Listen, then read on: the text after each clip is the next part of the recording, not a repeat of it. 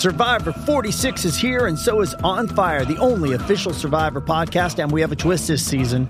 The winner of Survivor 45, Dee Valladares, will be joining us every week. We're going behind the scenes of the biggest moments, the how and the why things happen, and the strategy and analysis you can only get from someone like me, a Survivor winner. Listen to On Fire, the official Survivor podcast, wherever you get your podcast.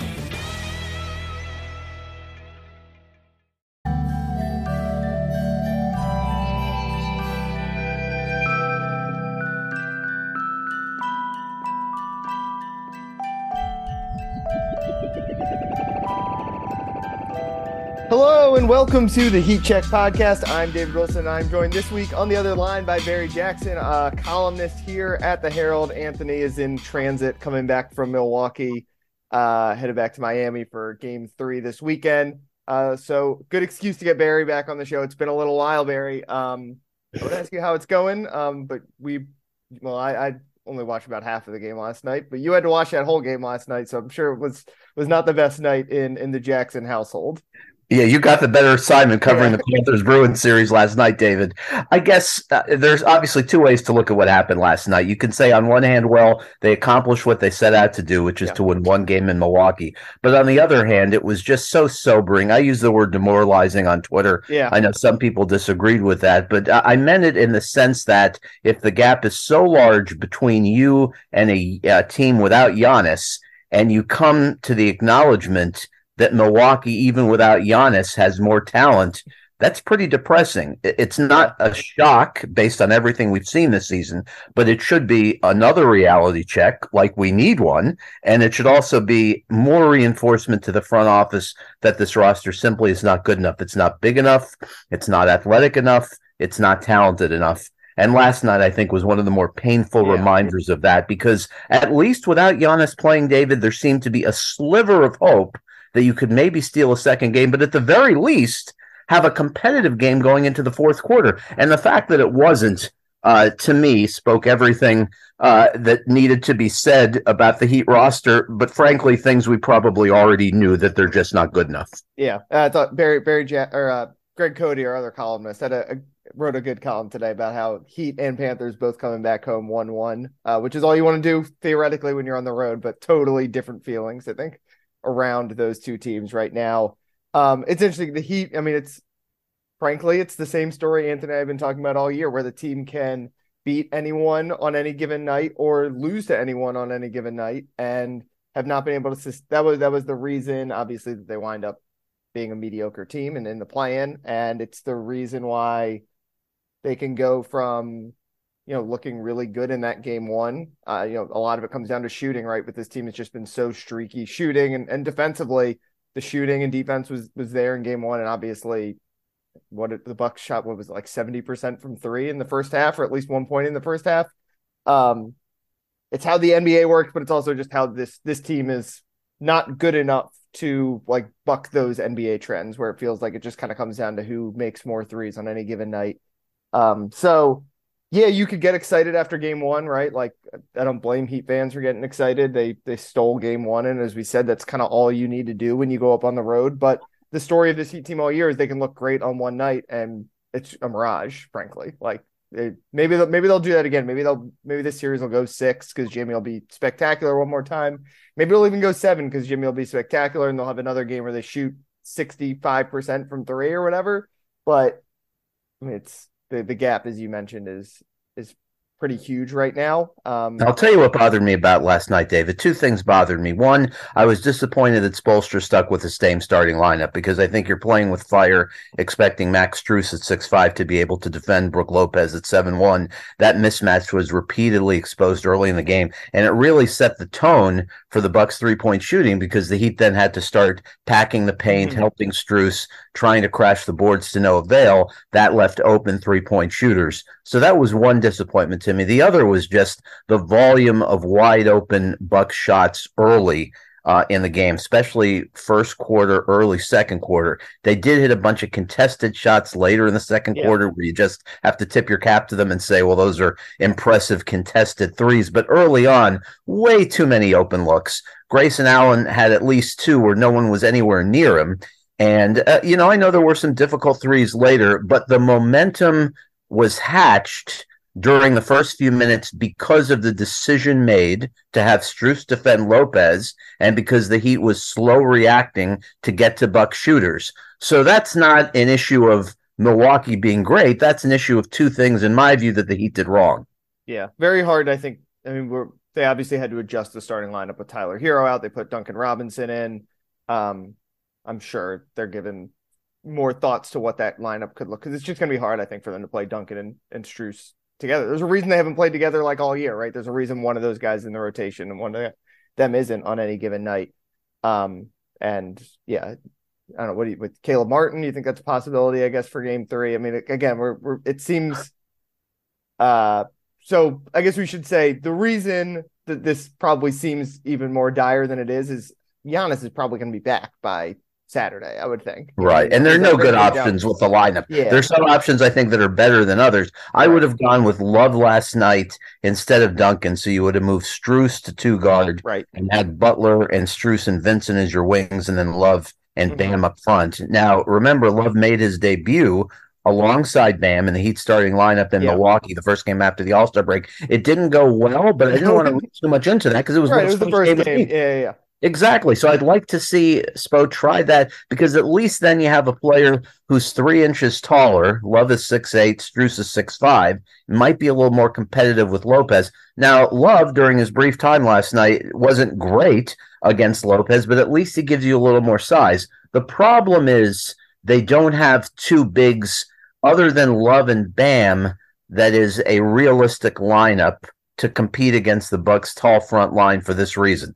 Bam has not developed a three point shot, unfortunately. And so you can't play him with Zeller, who's not a three point shooter, because Spo does not like playing two bigs together if neither of them is able to shoot threes. So that lineup, which at least would give you size, seemingly is ruled out.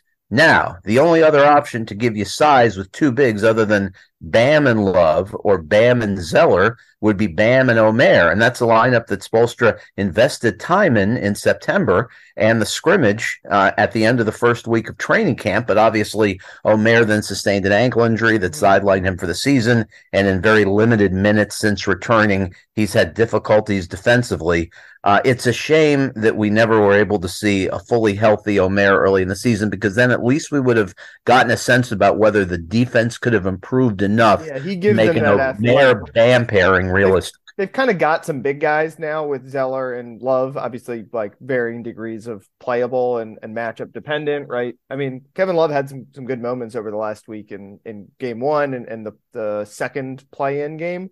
Um, but yeah, other than Bam, who again is, is everyone knows small, undersized center. Omer is the only guy who has like kind of like that athleticism in the back end that I mean against a team like the Bucks, especially when Giannis is out there. Like, I'm not saying Omer is like a uh, Giannis stopper or the solution to stopping Giannis, but yeah, if if they, he's the one guy other than Bam who like feels like he could potentially survive in that kind of matchup. Yeah, he'd give you size and rebounding. Defense would be the question, but at but this point, he's a decent shot blocker. He can move around a little bit. It's he's a yes. different type of guy than Kevin Love. Yeah, I'm sure there were Heat fans last night thinking, why not give Omer a chance? And I think certainly a case could have been made to play the two of them a little bit together in the second half last night when the margin was lopsided. But it seems like we're past the point of no return with Omer this season. Yeah. It seems like there's nothing he can do to regain Spo's trust because of those defensive miscues that we saw during appearances in games in April. And that's unfortunate because mm-hmm. we know Omer can rebound. We saw obviously that he's developing three point range. He hit three out of six three point attempts yeah. in the final two games of the season. But obviously, the, the, concern, which seems to be the overriding concern in Spo's mind, is the pick and roll defense, where Omer has been slow to react. So, because of that, I think the best possible upside combination of Bam and Omer is probably viewed as unrealistic by Spo and something that he's very likely not going to try. So then we're left with okay, do you want to play Love and Bam together, even though mm-hmm. Spo seems more comfortable playing Love off the bench? Or do you just want to accept the fact that you're going to be tiny against the Bucks front line and play six five guys as your power forward with Strus uh, or Caleb Martin? And I think going small uh, is a mistake because we saw how much it was exposed last night. Last night, yeah. And I, I, just don't think it's the way to go. But it, it, very well could be the way that Spo continues to go. He could very conceivably, David, on Saturday continue having Strus at forward, but simply replace Robinson with Oladipo, which improves your defense obviously mm-hmm. some on the perimeter, but it doesn't do anything about dealing with a Bucks front line with a seven-one Brook Lopez and either Giannis uh, or Bobby Portis, who also towers over Max Strus. Yeah, yeah, the matchup across the board is bad, and, and that's just because the Bucks are a lot better than the Heat, right? Like they can beat yes. them in so many different ways. Like you know, exactly. Last night, the story of the night was probably like the shooting, right? Because that was what kind of built the lead, the ultimately kind of insurmountable lead. But just as much of the reason was the rebounding and the size, and, and you could you could easily come out of the game and be like, you could have either take any I think both are equal in terms of like why the Heat got blown off the floor in game two. Exactly. And it's something to shoot 54% like the Heat did, 44% on threes and still be dominated. Now, admittedly, a lot of those shooting numbers were padded with yeah. some great shooting in the fourth quarter yeah, during they were down what time. 34, I think. Right, when Duncan and Oladipo both got hot. But a, a couple other things last night I want to bring up that that kind of irked me. Bobby Portis is a guy that the Heat showed some interest in mm-hmm. in free agency the last couple of times, but Miami never pursued him aggressively. Last time in free agency, he ended up re-signing with Milwaukee just before the start of free agency, but it was clear at that point that the Heat was not going to offer uh, a full mid-level exception. So he's a guy, and I know obviously he can be an irritant, and Such you know at times, like yes, he is a he is a Heat guy to me he's someone that I wish the front office had more vigorously pursued rather than simply inquiring about. He would have been such a helpful piece because now, when you lose Giannis, the Bucks can go to Bobby Portis, who is a legitimate NBA starter. He'd be starting for at least half the teams in the league, in my view. At power Reggie forward. Miller said twenty nine, which I don't know if that's right, but. right, exactly. Yeah, I, I, laughed at that too. Yeah, 29 isn't right, but it could be in the range of mid teens. Yeah. Uh, so that's one thing that bothered me. It also was a, a, little bit irksome, even though Crowder didn't play well last night. He would have been a very good fit here, and he did want him. Yeah. It was just frustrating in the sense that Miami's assets really have been so poor as far as tradable assets in the past year that there was no permutation at all that was palatable to the Heat that Phoenix had any interest in. So Milwaukee, obviously able to swoop in uh, and acquire him. Uh, so that that frustrated me a little bit last night as well. And also, I, I want to get back quickly, David, to the whole Bam three point issue.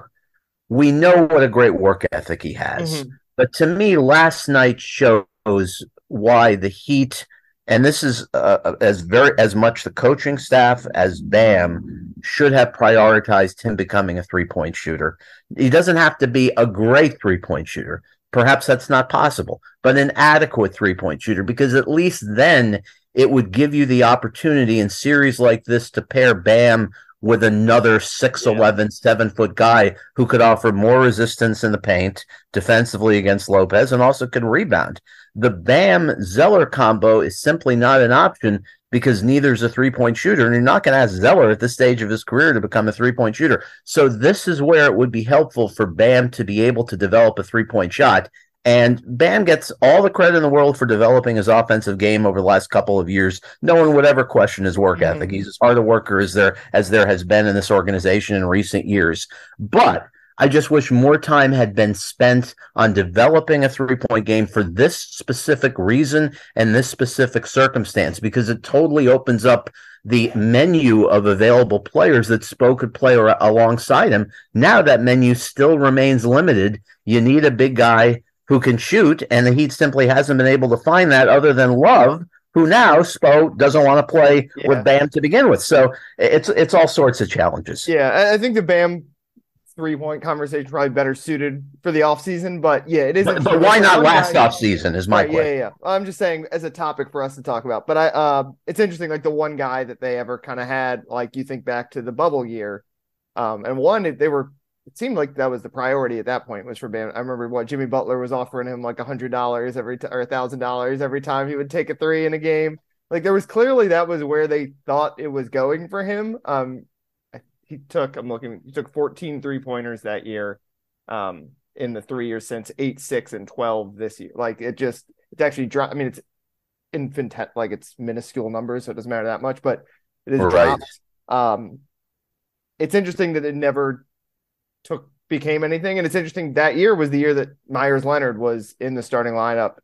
Uh, every that was kind of the one guy, a seven footer, a, a thicker guy, right? Not just like a string bean seven footer who could shoot threes, and you know it wasn't. He didn't end up being. He was their fifth starter, kind of in name only. He didn't end up. He was not their fifth most important player. He probably didn't play the fifth most minutes.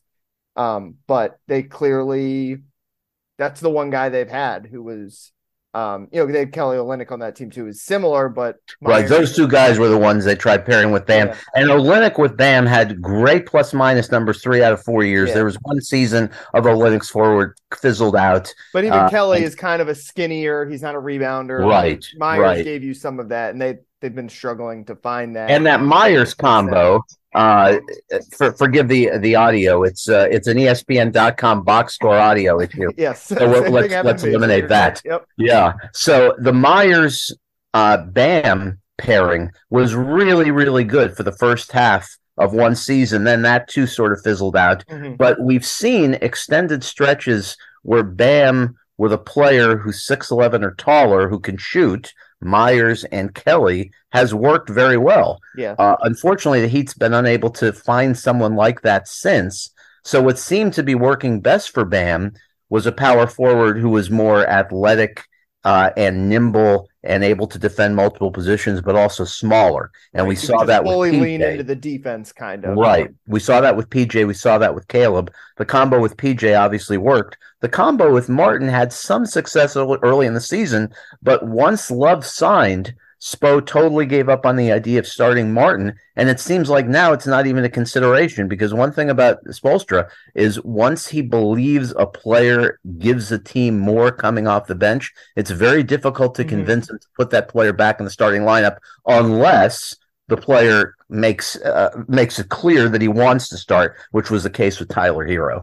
Mhm. So, uh, I mean, it's been a challenge now uh, for a full year about what to do at power forward alongside Bam. It's going to continue to be a challenge that has to be as high on the list as any offseason uh, need for this team, David. Yeah, I think that's going to be a good pivot point because we want to talk about the future here, the offseason. Um, but I, I before we do that, just the one big question: Did the Heat blow their chance in Game Two to make this series? Definitely to steal the series to make the series competitive. Yes, yes. I, I- it's hard for me to see any scenario where they could win the series. And frankly, if Giannis is back, I- assuming Giannis comes back, obviously. Yeah, yeah, I- I would very say- likely.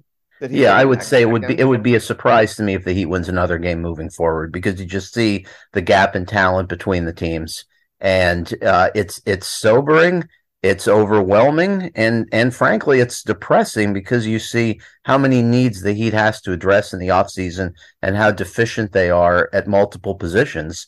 And uh, I know a case could be made; they're closer to lottery teams than they are to the teams at the top of the East, Boston, Well, they were one. They were one loss away from being in the lottery. Right, right, and but also they were one shot away from beating know, Boston a in the finals last year. Yeah. So the question is, how does this happen? How do you go from a team on the cusp of a championship to a team that looks much closer to the bottom of the East than the top of the East? And uh, it- you know, I would just quickly say that two things have happened with the Heat. Most of their players have regressed or not improved. Mhm. And even the one guy who did improve during the first half of the year, Bam, has regressed, Yeah, scoring down five per game since the All Star break. Rebounding is down, offensive efficiency is down, turnovers are up. So that's one factor. Second factor is we kind of suspected, David, that there would be a few teams in the East that might pass the Heat. Virtually all of them have. right. Yeah. Cleveland, New The Heat- York. The Heat. Every year, there's a team that underachieves, and it wound up being the Heat this year, right? Like exactly. Only Toronto, Toronto and Chicago were the only teams that we thought, okay, could they have surpassed the Heat? And they did not. But everyone else has. And Everyone who went and added players, right? The Cl- Cleveland got Right. Mitchell, uh, New York Exactly. got, got um, Brunson and then Josh Hart at the All Star uh, or at the trade deadline, which has been a tremendous help.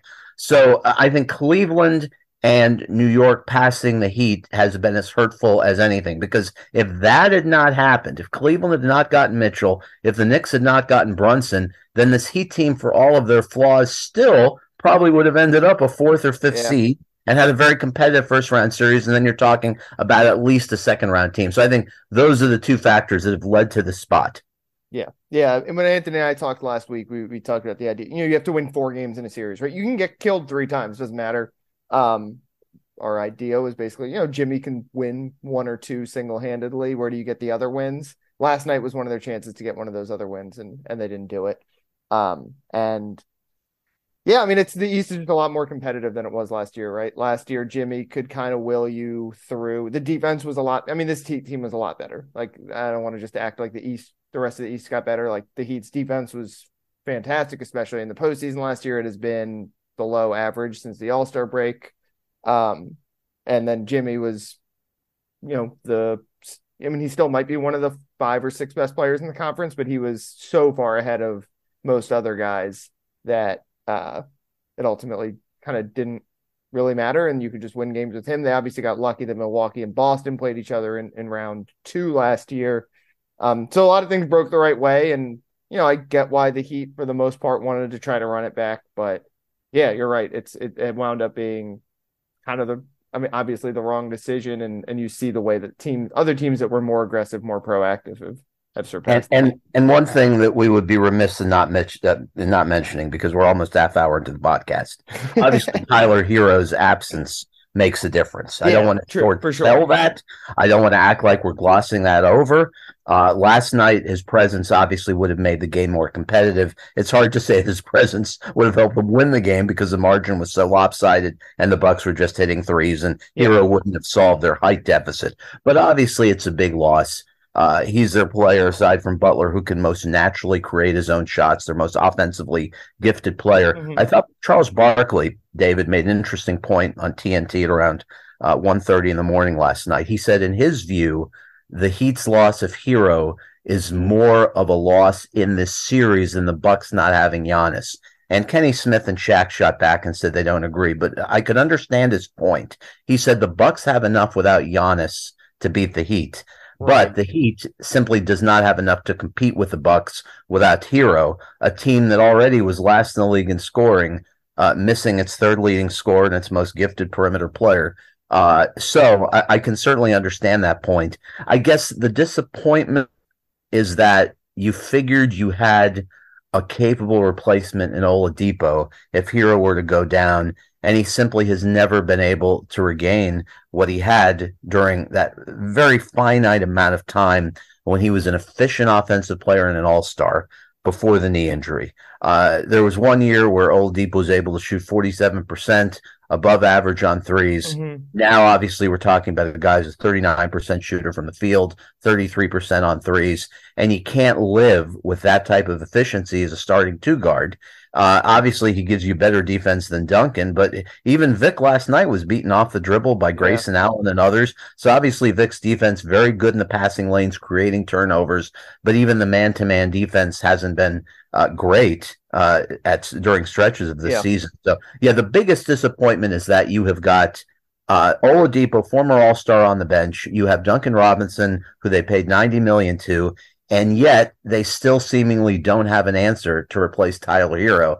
And that's unfortunate because they assumed when they signed Duncan to this deal and when they invested time in Oladipo that they would have a legitimate replacement for Tyler Herro if A, they traded him, or if B, he went down with an injury. And apparently they don't.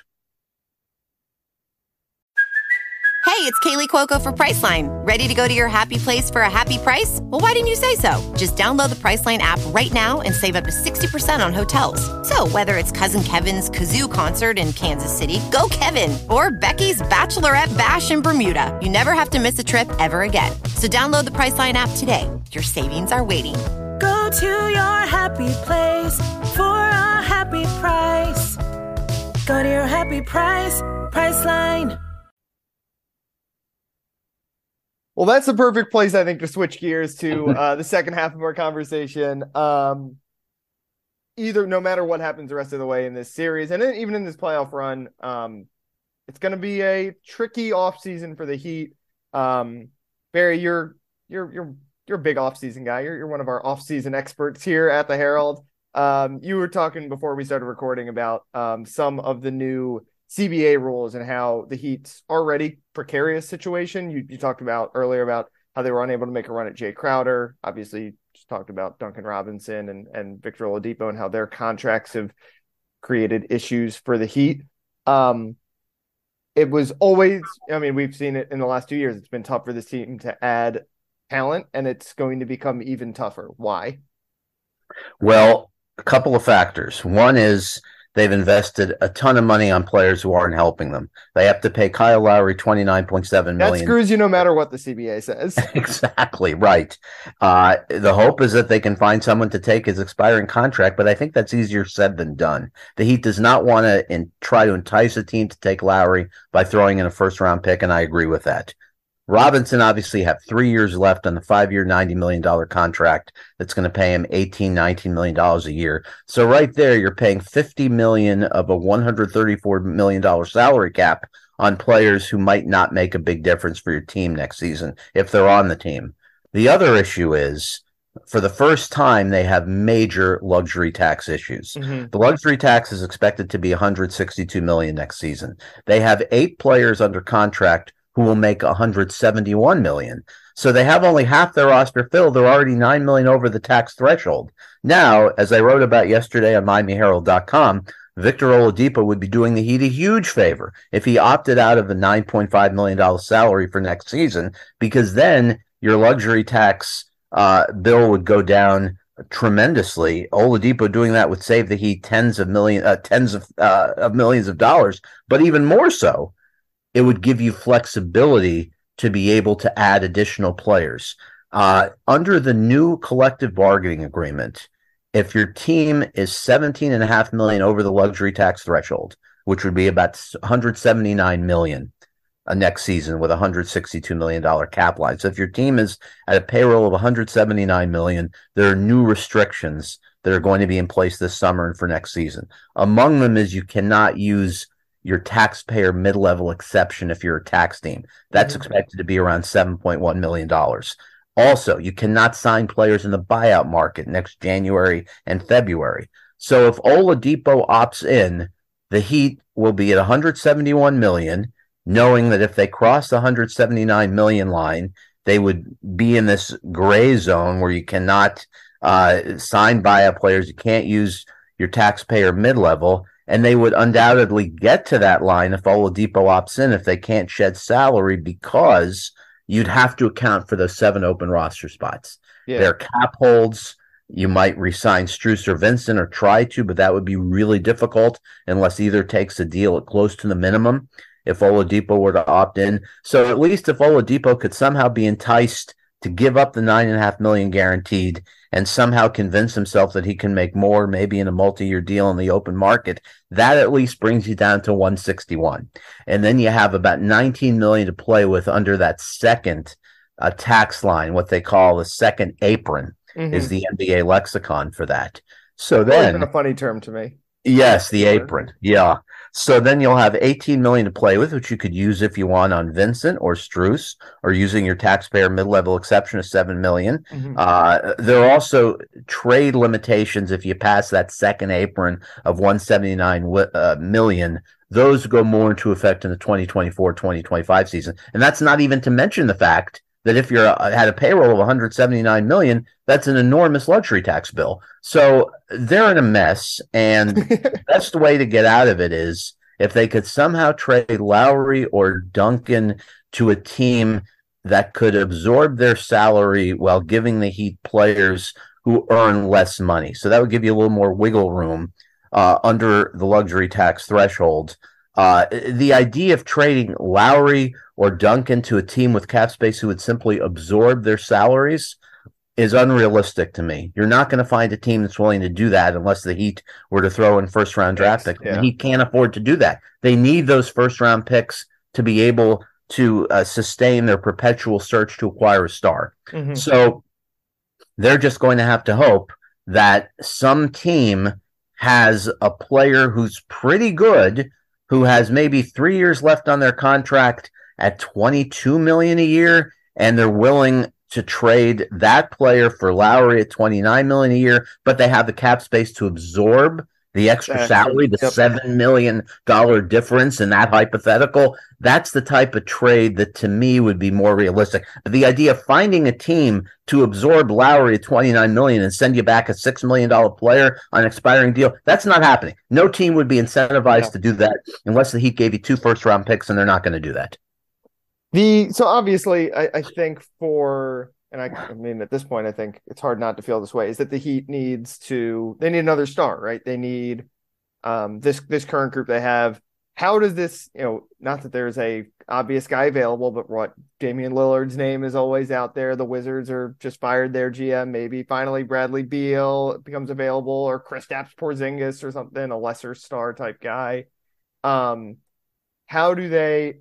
How would the, all these these change these new set of rules? How would that potentially affect the Heat's pursuit of another elite level or like you know a big set big salary type player? Well, it makes it a, little bit more difficult this year if your payroll is 179 million. And again, just to remind people of what we said, if all Oladipo opts in, your payroll is at 171 for eight players. So you would then be over 179 almost assuredly. Yeah, by it would make it really difficult, even more difficult 14 months from now to do any sort of trade like that if you are a team over that second apron. Uh, to me, what makes the most sense is you initially canvass the market and see what you can get for all of your best assets, not involving Jimmy or not involving Mhm. Bam.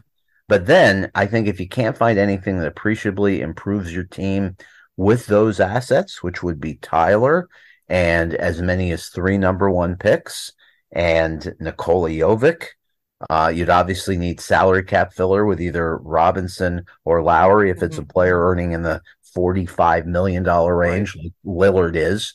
Uh, if you can't find anything with those assets, then I think you have to come to the realization that you have to consider offers for Jimmy and Bam. And uh, to me, that's that's as clear as day that you have to be open to anything this offseason because I don't think even the most uh, optimistic of people can convince themselves that this core is close to a championship. You could have convinced yourself that last June. I don't think you can convince yourself that anymore. So uh, a st- stars will be available this offseason because it always happens. It always happens. Someone will Right. be available. Someone we didn't name will probably become available. Exactly. But what would help the Heat, and you and Anthony and I have talked about this in the past, is if the star gives his team a short list of preferences, Miami needs to be on that list because the Heat, again, if they don't offer Bam or Jimmy, they're going to be in a position where their offer likely could be trumped by another Yeah. team. So that's why if Lillard asked the Blazers to trade him to Miami, that would be such a help because you would think that Portland would feel some sort of gratitude to Lillard and would try to do everything they can to make a deal with Miami work. As opposed to if Lillard says, trade me to any one of these 20 teams, Yeah. it's likely that one of those teams other than Miami could come up with an offer that's better than Miami's. Uh, as far as the first round picks go, some of you may have read this in our pieces on MiamiHerald.com, but at the moment the Heat can trade, it's 2023 and 2029 first round picks.